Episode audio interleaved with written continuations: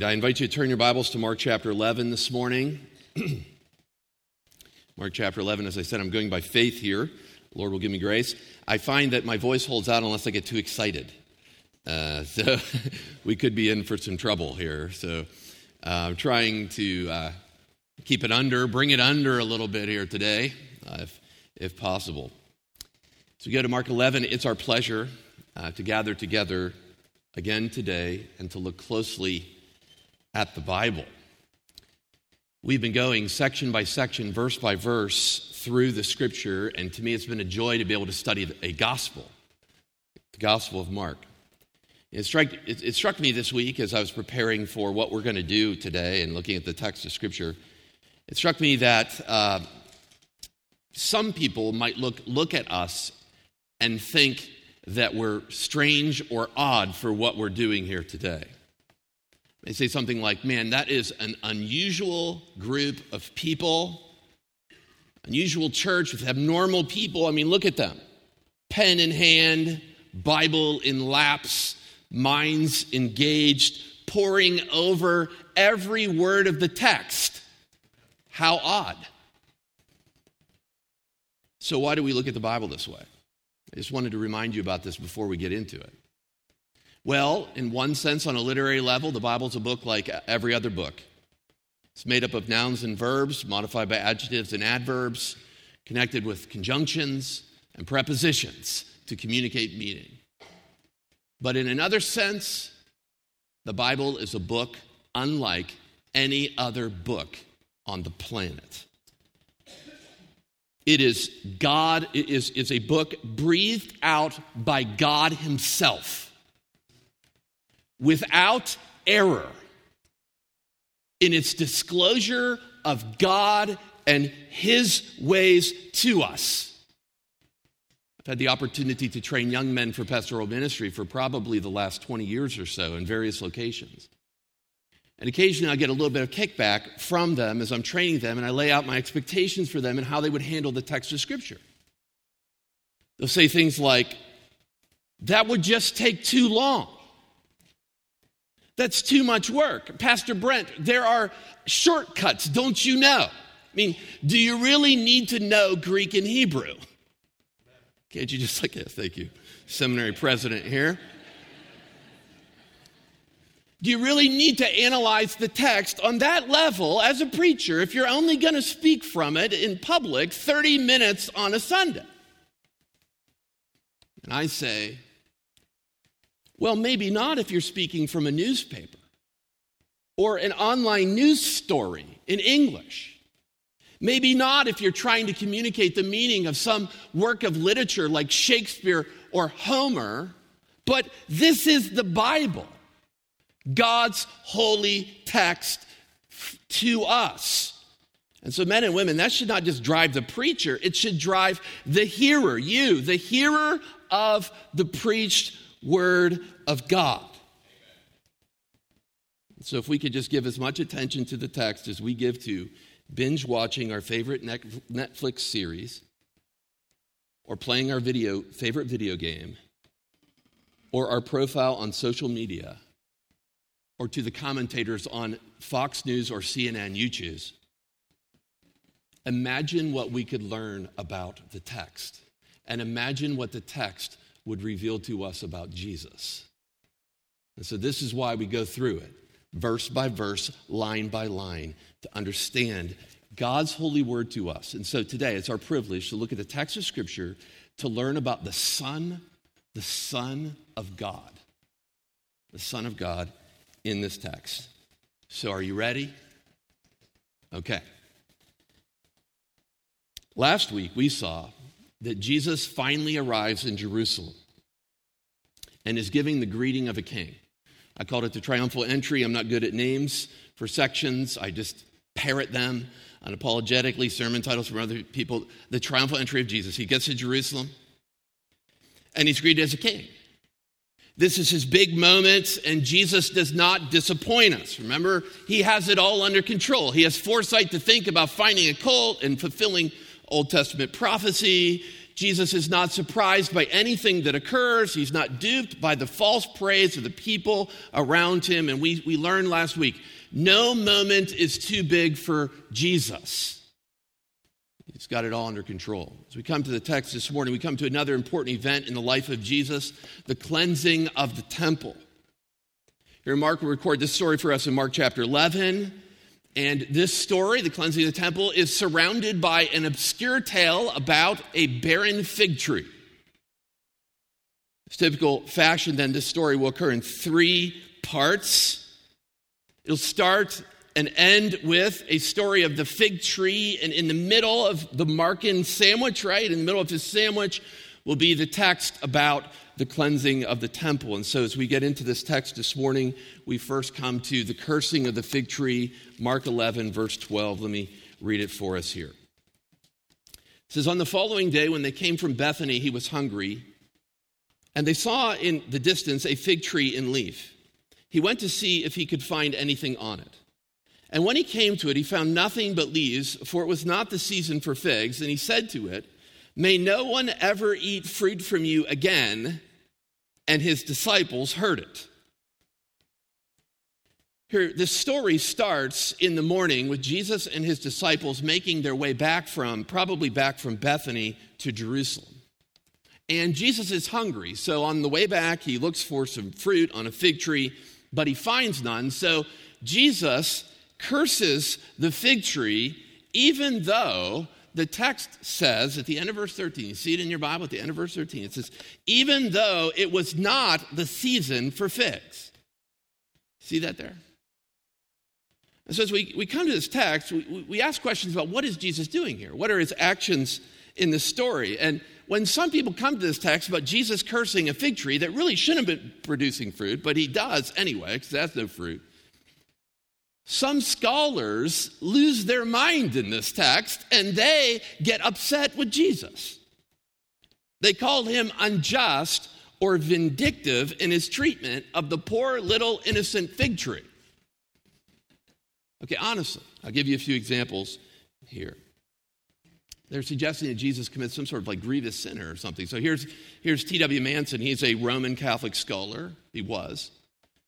He said this about this text. He says, It is a tale of miraculous power wasted in the service of ill temper. For the supernatural energy employed to blast the unfortunate tree might have been more usefully expended in forcing a crop of figs out of season. As it stands, this story is simply incredible. This was written a while ago. By incredible, he doesn't mean cool, he means it's without credibility. The story has perplexed people. What's going on with this fig tree? Another scholar by the name of Joseph Klausner says this. He says, This is a gross injustice on a tree which was guilty of no wrong and had but performed its natural function. So, what do we do with their objections? I mean, how, we, how do we treat this passage? What should we say? I'd say instead of resorting to such shameful and irreverent perspectives, you need to understand that Jesus had good reasons for doing this. What he's doing, of course, he's the Son of God, and he's good is sovereign. Two of his reasons uh, perhaps come immediately to my mind. Uh, first, although this is not the season for full ripe figs, at this time of the year, healthy fig trees should have early figs on them. There are textual indications in the text that this is a time of the Passover. So if you go to Israel, even to this day, a time of Passover, there would be no full, ripe, mature figs on trees, on fig trees, but you should find early figs uh, early figs, uh, little green uh, knops, or the, it's called uh, pagum during the early season. And these, these, these fruit, this fruit is edible, and many locals know how to harvest them.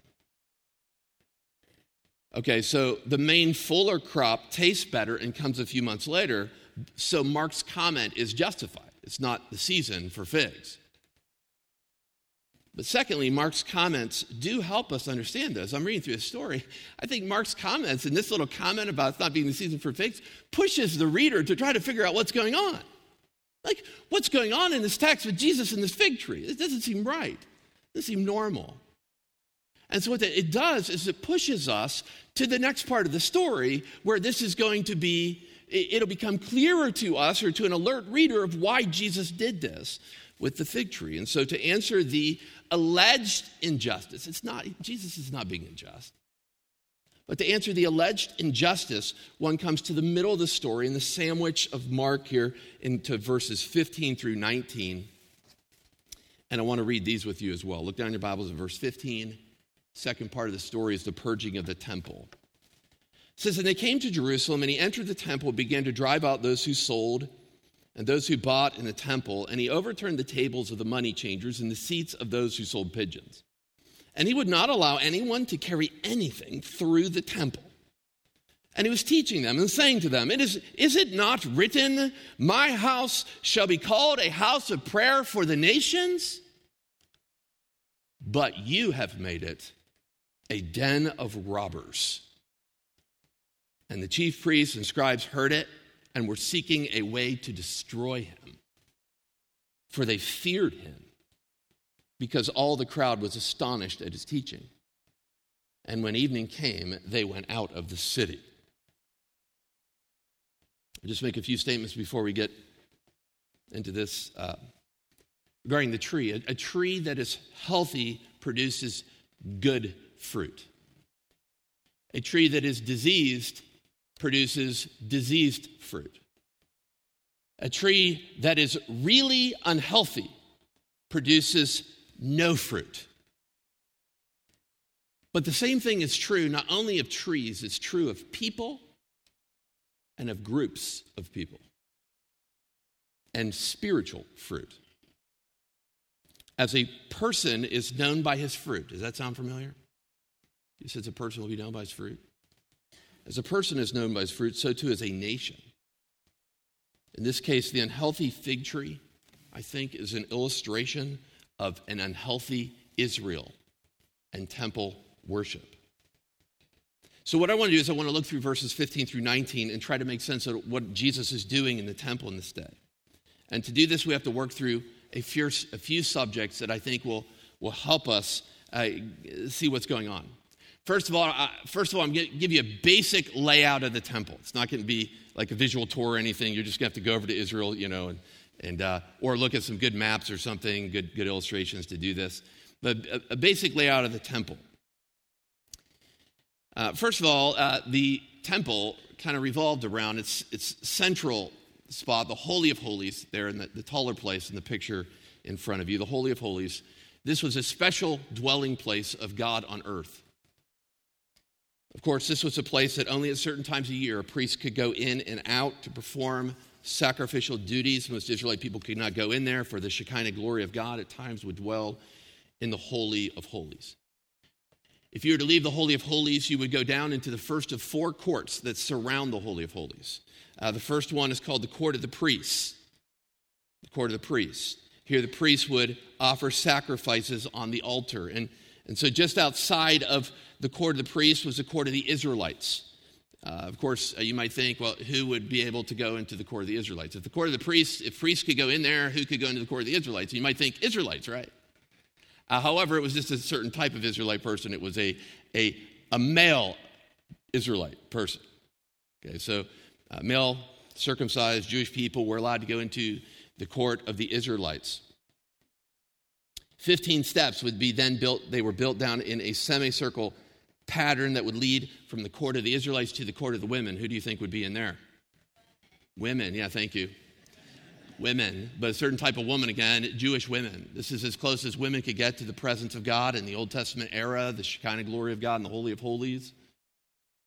So, as I said, the multiple steps below, they could actually look up into the court of the Israelites, see all the men worshiping there, closer to the, the, the presence of the Holy of the presence of God in the Holy of Holies. But they're in the 60 yard by 60 yard court here, court of the women. There's one other court, and for this, you'd go outside. You'd go outside of the temple proper. You'd go into the court of the Gentiles. This is as close as a Gentile God-fear could get to presence of God, the Old Testament, worshiping Him. As a matter of fact, there was a sign that archaeologists have found that was put right on the, the, court, the outer court of the temple that said that if a Gentile went any farther than the court of the Gentiles, they'd be sacrificing their life. So, men and women, as you come to the court of the Gentiles, this is where the events are occurring this day. As we see uh, the, the animals and, and everything, they're occurring in the court of the Gentiles, and that's important for us uh, to understand in our text. It's also important, with that understanding in mind, to, uh, to, to know that exchanging money and selling animals in the temple was a new practice. It's not like something Jews have been doing for years. In fact, extra biblical uh, sources tell us that there's a high priest by the name of Caiaphas who thought of this idea in about 30 AD. 30 AD. Up until this time, animals, livestock, exchanging of money would, would occur the, uh, on the Mount of Olives. But for convenience sake, Caiaphas in 30 AD says, let's bring it into the court of the Gentiles. Let's have it there. Okay, and so this Jesus' actions then in the temple this day are occurring within one or two or three years of that change by the high priest to bring these things into, into the temple precincts in the court of the Gentiles. So, next, we want to look and see what Jesus does here. So, what does Jesus does? You, you've got pigeons, you've got oxen, you've got livestock, you've got cages, you've got money changers, you've got people selling and buying things in the court of the Gentiles. So, what does he do? And I'd say it this way Jesus really cleans house. Remember when you were a, a child and you would, your parents would leave for a short while and they would leave you in charge of the home with your brothers and sisters? I'm going to portray a little bit of my bitterness here with my family. No. You know, in this scenario, if you remember back into those days, it didn't take very long for the house to completely deteriorate. Maybe just a few hours. For some unexplainable reason, you pull out every mug and bowl from the cup cupboards and you leave them on every hard and soft surface in the living room and kitchen. Dirty. You leave wrappers on the floor. And again, for unexplainable, non scientific reasons, you take every blanket from the house and you leave them all throughout the bottom floor of the home. Perhaps you don't even sense the gradual mess that's growing around you until mom comes home. Mom comes home. When she walks through that door, it's time to clean the house. Jesus had surveyed the temple the night before. As he comes into the temple, he's going to clean house. And so we see his actions here. I would describe them in three ways as I just look at the text. First thing Jesus does is he stops them. He stops them. Enters the temple, drives out the buyers and sellers in the temple, overturns tables and seats money going everywhere. Perhaps depending on what you do with John 2 in that text and whether that's this, this same temple purging or not, coins, people, stampedes of animals. And the text, our text says, and he would not even allow anyone to carry anything through the temple. You see that in your Bible there, verse, verse 16, the last description of verse 16 would not even allow people to carry things through the temple. To me, it seems then that that means that Jesus was repulsed by some people who were taking shortcuts through a court of the temple as they're carrying things from one place to another. And why do I want to go around this large building? I got the stuff in my hands. What should I, oh, I'm just going to go through the temple with it. And so Jesus, no, stop. You're not going through here. Jesus causes a commotion in the temple, purges it. So he, he stops them. Then the second way I describe this is he reminds them. What does Jesus do about their worship this day? He reminds them of something. He reminds them of what the scriptures say about the temple. So, what he does here is he quotes an Old Testament text. This is uh, Mark 11, 17. I want you to see this here. He's, he's reminding them at the first part of this. Look at the verse. It says, And he was teaching them and saying to them, Is it not written, My house shall be called a house of prayer for all the nations? Stop.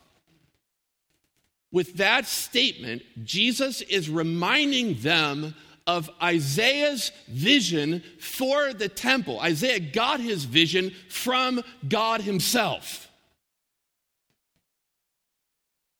This is a text that Andrew Stroud read for us this morning. And by quoting this passage, Jesus is reminding them that God intended the temple or intends the temple to be a safe haven for outcasts and for foreigners, too.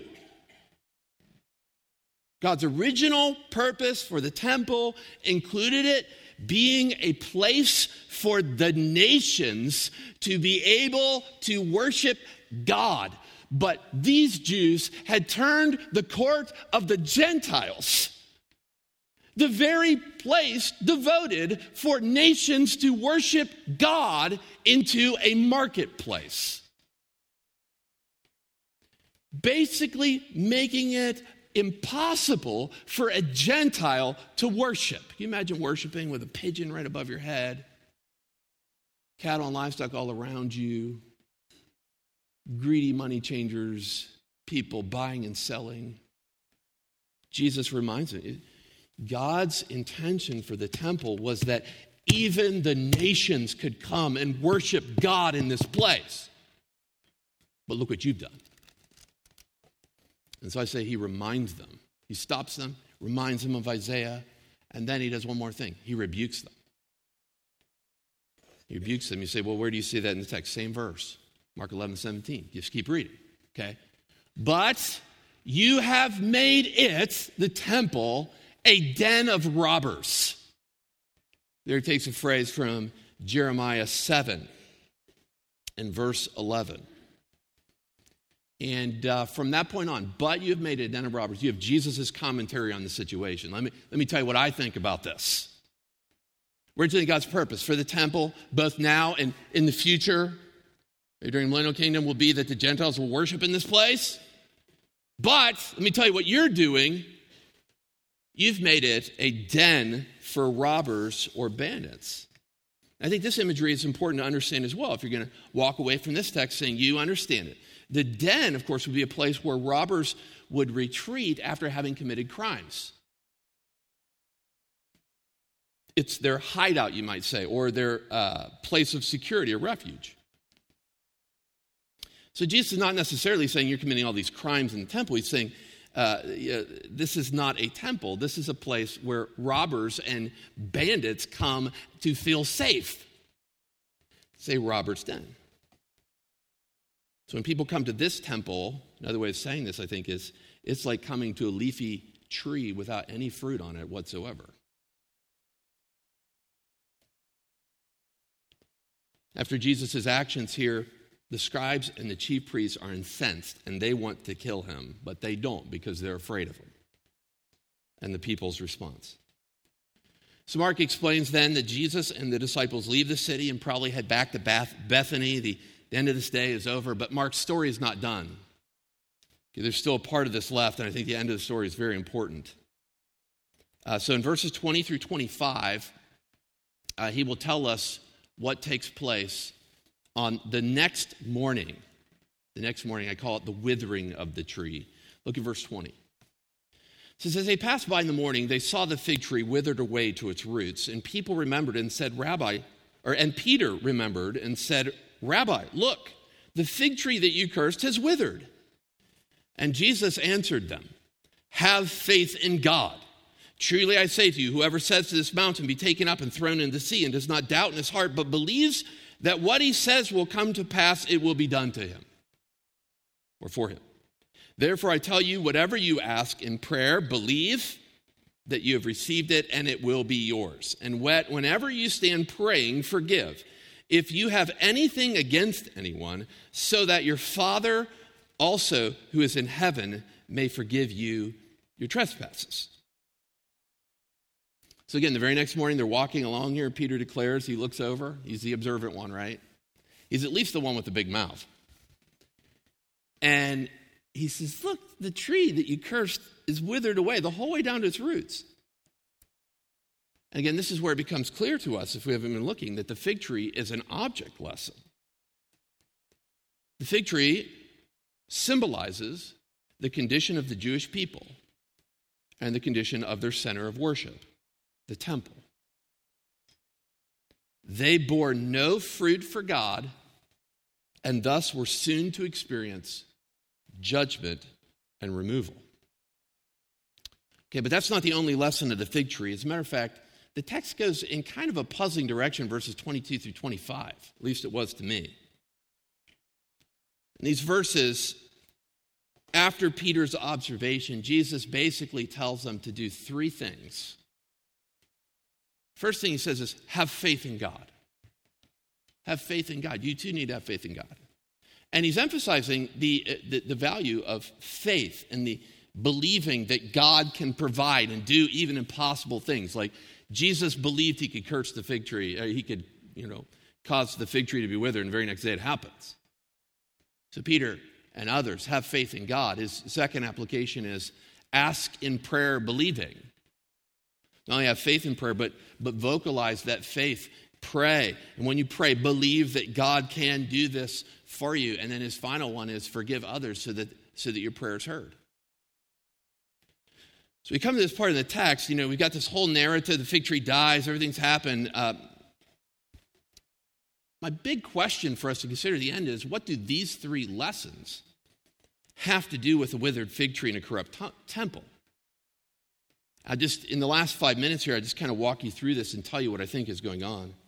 It appears to me here that Jesus is emphasizing the right kind of prayer for his followers. Okay, so Jesus takes a moment. I don't think this is just like odd verses kind of strapped on to this narrative. I think these are important. These are from Jesus, and this is the way he would apply it. Okay, so he's emphasizing the right kind of prayer for those who would be his followers in the new covenant. And I would describe it this way I think the right kind of prayer is prayer that believes. Regardless of what you might think about verse 23 in the text, it's clear that Jesus pushes his disciples to a type of prayer that's filled with faith, f- filled with belief that God can do whatever he wants. I mean, the only thing that limits God's power to answer our prayers is his righteous character. Nothing else. And so behind our request stands God and his amazing power. So Jesus is pushing us here. The right kind of prayer is prayer that believes. But then I think, and this is a big point of the text, I think the right kind of prayer is prayer in community of followers as followers of Jesus Christ, or the community of reconciled believers instead of in the temple. You remember Isaiah's vision for the temple? What does Isaiah say? God desired for his house of worship to be a place of prayer for the nations. But that was not happening in this temple. The nations had no place to worship in the temple because of everything that was going on. So, I think what Jesus is doing in verse 22 through 25 here is he's beginning to foreshadow uh, that the temple in Jerusalem will be destroyed. He's actually going to come right out and say it probably the next day in Mark chapter 13. He's walking out of the temple, and the disciples are looking at the temple, and he says, Not one stone will be left upon another here. I think Jesus is foreshadowing and will eventually come right out and say that the temple itself will be destroyed. So that brings up a question from the disciples and any, follower, uh, uh any followers of his. And the question is this If the temple is destroyed, where will people be able to pray to you? Where will people be able to? What's the appropriate place of prayer? I think that's the, the reason for verses 22 through 25. I'll read one commentator I think was really helpful to me in this passage who helped me understand what's going on here. He says verses 22 through 25 are not an alien intrusion into the context. They're not just like verses taken out of nowhere. For the imminent loss of the house of prayer in Jerusalem, verse 17, poses the urgent question of where the tradition of prayer is then to continue. If this temple is going to be destroyed, where's prayer going to continue? He says, the implication of these verses thus appears to be that the Jerusalem temple is condemned and replaced by what? Or better, who? By the praying community of followers of Jesus Christ. So, in these verses, I think what Jesus is emphasizing is the corporate prayer of his followers. I mean, All of the yous that are mentioned in text, verses 23 through 25, are all plural. I think he's emphasizing the value of corporate praying. Believers praying together, not in a temple, but gathered together in community. And so, men and women, as we close our attention to this text, we close our attention, remember Jesus cares for the nations, and He has provided a way for God to hear their prayers.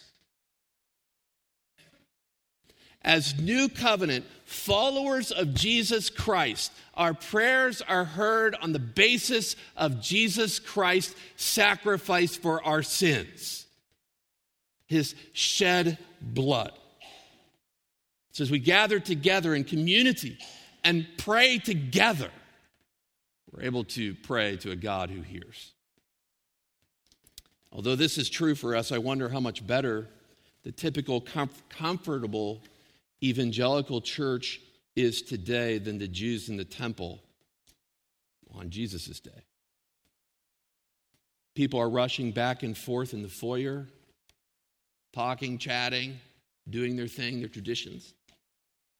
They rush into church late with minds full and distracted or groggy from the night of fun they had before. And so, men and women, I ask this question very personally of Colonial Baptist Church. If God were examining Colonial Baptist Church, would he find spiritual fruit in our church? Would he see believers from the nations living in community? in harmony.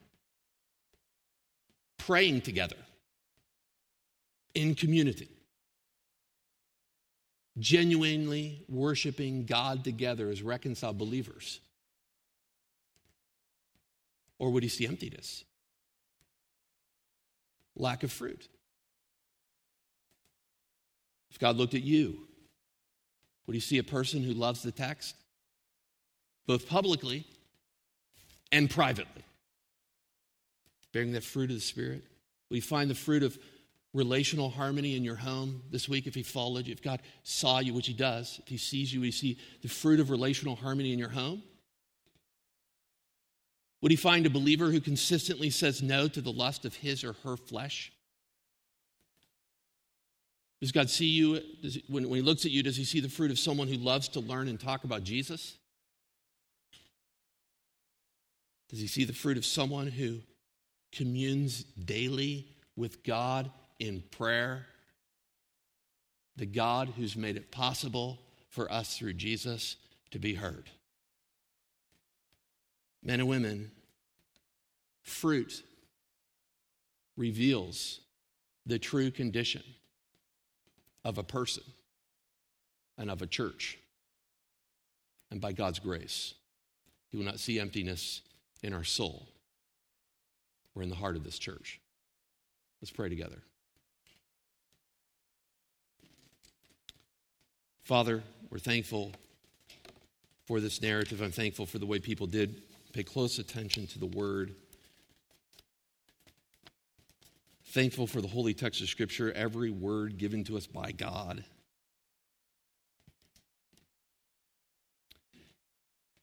We're thankful for these two stories, how they work together. The withered fig tree had no fruit, it was cursed, and then withers and dies. Then the barren temple, the place that looked vibrant, looked exciting, looked thrilling. There's commotion, there's conversations, there's activity, but there's also death and no fruit. Lord, thank you for the two stories. And I pray that as we examine the health of this church and our role in this church as an individual believer, that we would examine the fruit of our church and the fruit of our own soul. Lord, may we not sit back in judgment over money changers, people who are distracted from true worship, when in our own lives, our own lives, we bear little visible fruit. The grace of God in our lives. Lord, Lord, help us to be fruit bearers for the cause of Christ. And Lord, uh, as these last verses, we try to understand this section about the importance of prayer and praying, believing, and being reconciled, for, forgiving others so that we might be heard in our prayers. Lord, I pray that Colonial would be a church of a praying community who understand that you have made it possible for the nations to be heard in the person of Jesus. May we be a praying community. Well, we need you to do this in our church for your glory. In Jesus' name, amen.